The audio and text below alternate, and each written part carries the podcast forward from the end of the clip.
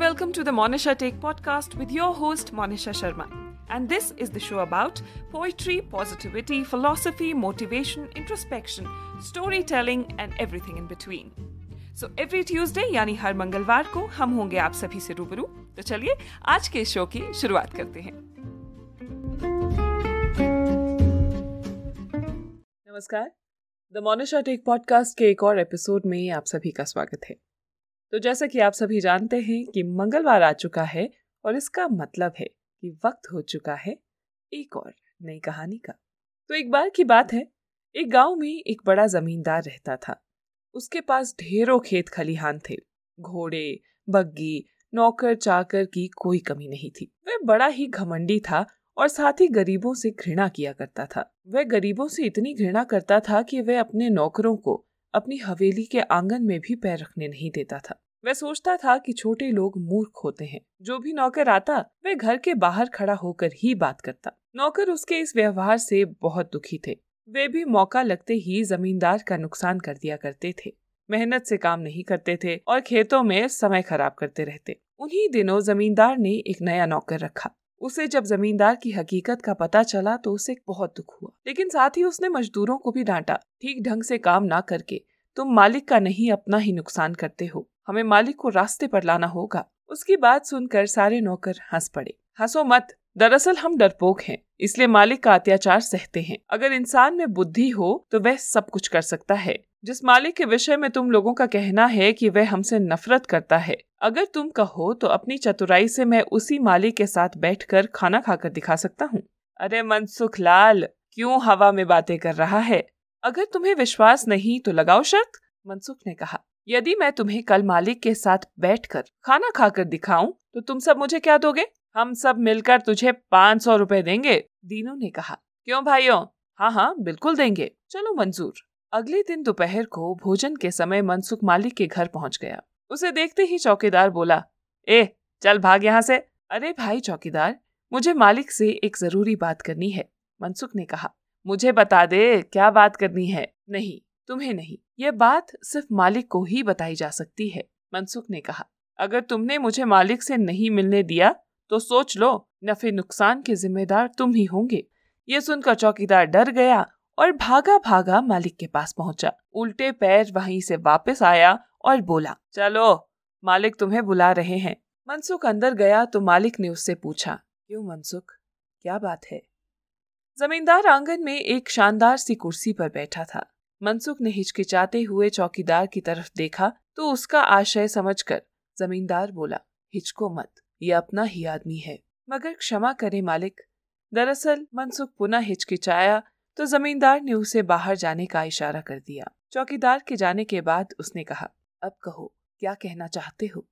मालिक मनसुख आगे बढ़कर जमींदार की कुर्सी के पास बैठ गया। फिर उसने कोठी के आसपास ऊँचे पेड़ों पर बैठे अपने साथियों पर नज़र डाली और बोला, मैं यहाँ आँगन तक आने की गुस्ताखी की माफ़ी चाहूँगा। दरअसल मैं ये जानना चाहता हूँ कि एक मटका भर हीरे मोतियों की क्या कीमत होगी? मटका भर हीरे मोती? जमींदार चौंका, क्या कहना चाहते हो तुम? मालिक, मैं ये जानना चाहता हूँ कि मटका भर हीरे मोती कितने के होंगे? मनसुख ने फिर धीरे से पूछा।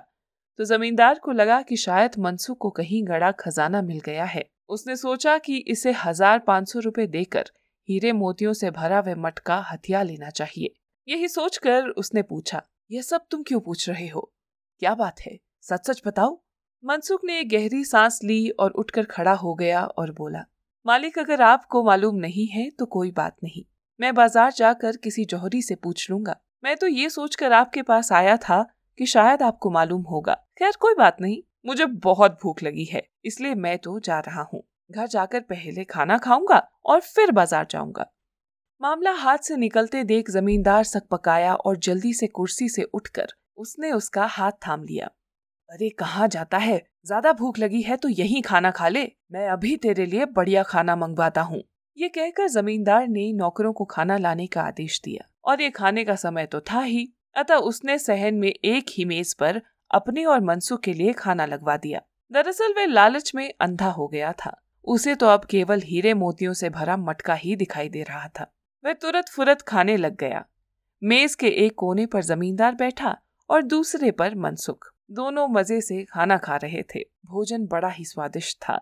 देसी घी में बनी सब्ज़ियाँ, दालें, चावल, रायता, सलाद, पापड़ और खीर। ऐसे भोजन की तो मनसुख कल्पना ही कर सकता था। मगर आज अपनी चतुराई के कारण वह ऐसा भोजन खा रहा था। वाह वाह, बड़ा स्वादिष्ट भोजन है। हम गरीब तो ऐसा भोजन सपने में ही खाते हैं। आप बड़े दयावान हैं मालिक। ये सब तो ठीक है। उतावला होकर जमींदार बोला, तू उस मटके के बारे में बात बता। तू ऐसा कर, वह मटका मुझे ला कर दे, मैं तुझे पाँच सौ रूपए दूँगा। नहीं नहीं मालिक, वह मटका, अरे हज़ार ले लेना, बस, अब जाओ और मटका लेकर आओ। आप मेरी बात तो सुने अन्नदाता, वह मटका देख। जमींदार ने थोड़ा सख्त होकर कहा, अगर अब भी तुझे पैसे कम लग रहे हैं तो मैं तुझे दो हज़ार दे दूँगा। अब बिना कुछ कहे जा और वह मटका लेकर आ। आप आप गलत समझ रहे हैं, अन्नदाता। हाथ जोड़कर मनसुख बोला, मेरे पास तो ऐसा कोई मटका नहीं है। क्या? जमींदार क्रोध से फट पड़ा। मूर्ख इंसान, फिर उसकी कीमत क्यों पूछ रहा था? जमींदार ऐसे हो गया जैसे सचमुच। उसका मटका भर हीरे मोतियों का नुकसान हो गया हो। मालिक, मैं तो बस यूँ ही जानना चाहता था कि यदि किसी के पास मटका भर हीरे मोती हो तो वह कितना अमीर होगा। मनसुख ने भोलेपन से उत्तर दिया, उफ जमींदार ने अपना सिर पीट लिया और बोला, तुम बिल्कुल मूर्ख हो, मनसुख, और मूर्खों जैसी ही कल्पनाएँ करते हो। तुमने मुझे भी मूर्ख बना दिया। फिर अचानक से उसके होठों पर मुस्कान उभर आई।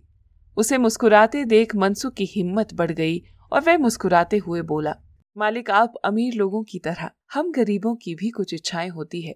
दरअसल आपके व्यवहार से हम सभी लोग डरे रहते हैं, मगर कल हम लोगों के बीच में एक शर्त लगी। मैंने बाकी लोगों से कहा कि मैं अपनी बुद्धि की शक्ति से न केवल मालिक के घर के अंदर दाखिल होऊँगा, बल्कि उनके साथ खाना भी खाऊँगा। इस प्रकार मनसुख ने उसे पूरी बात बता दी। मनसुख की बुद्धिमता देखकर जमींदार क्रोधित नहीं, बल्कि बेहद खुश हुआ और बोला, मनसुख, आज तुमने मेरी आँखें खोल दी है। मैं समझता था कि संसार में हम पैसे वाले ही बुद्धिमान होते हैं। मैं तुमसे बेहद प्रसन्न हूँ। तुम शर्त तो जीते ही हो। मेरी तरफ़ से एक इनाम पाने के भी हकदार हो। ये लो, ये पाँच सौ रुपए मेरी तरफ़ से रख लो। ये तुम्हारी चतुराई का इनाम है, मालिक। हम आपके सेवक हैं, हमें इनाम नहीं, आपकी कृपा चाहिए। आप यदि हम पर मेहरबानी ही करना चाहते हैं तो ये करें कि हमारे बच्चों के लिए स्कूल खुलवा दें, ताकि वे भी पढ़ लिख कर अपना जीवन सुधार लें। मनसुख की बात सुनकर जमींदार बेहद खुश हुआ और उसने उसी समय गाँव में पाठशाला और एक छोटा सा अस्पताल बनवाने की घोषणा कर दी। इस घटना के बाद जमींदार का व्यवहार बदल गया। अब वह मजदूरों से दोस्तों जैसा व्यवहार करता था और इस कहानी के माध्यम से एक बार फिर ये बात प्रमाणित होती है कि बुद्धिमान व्यक्ति की हर जगह कद्र होती है। तो दोस्तों, ये थी आप सभी के लिए आज की कहानी। उम्मीद करती हूँ कि ये कहानी आप सभी को पसंद आई होगी। आज का ये एपिसोड पसंद आया हो तो इसे शेयर करना मत भूलिएगा। इसी तरह की और कहानियों के लिए आप मेरे पॉडकास्ट द मोनिशा टेक को स्पॉटिफाई और यूट्यूब पर सब्सक्राइब और फॉलो करना मत भूलिएगा। Thank you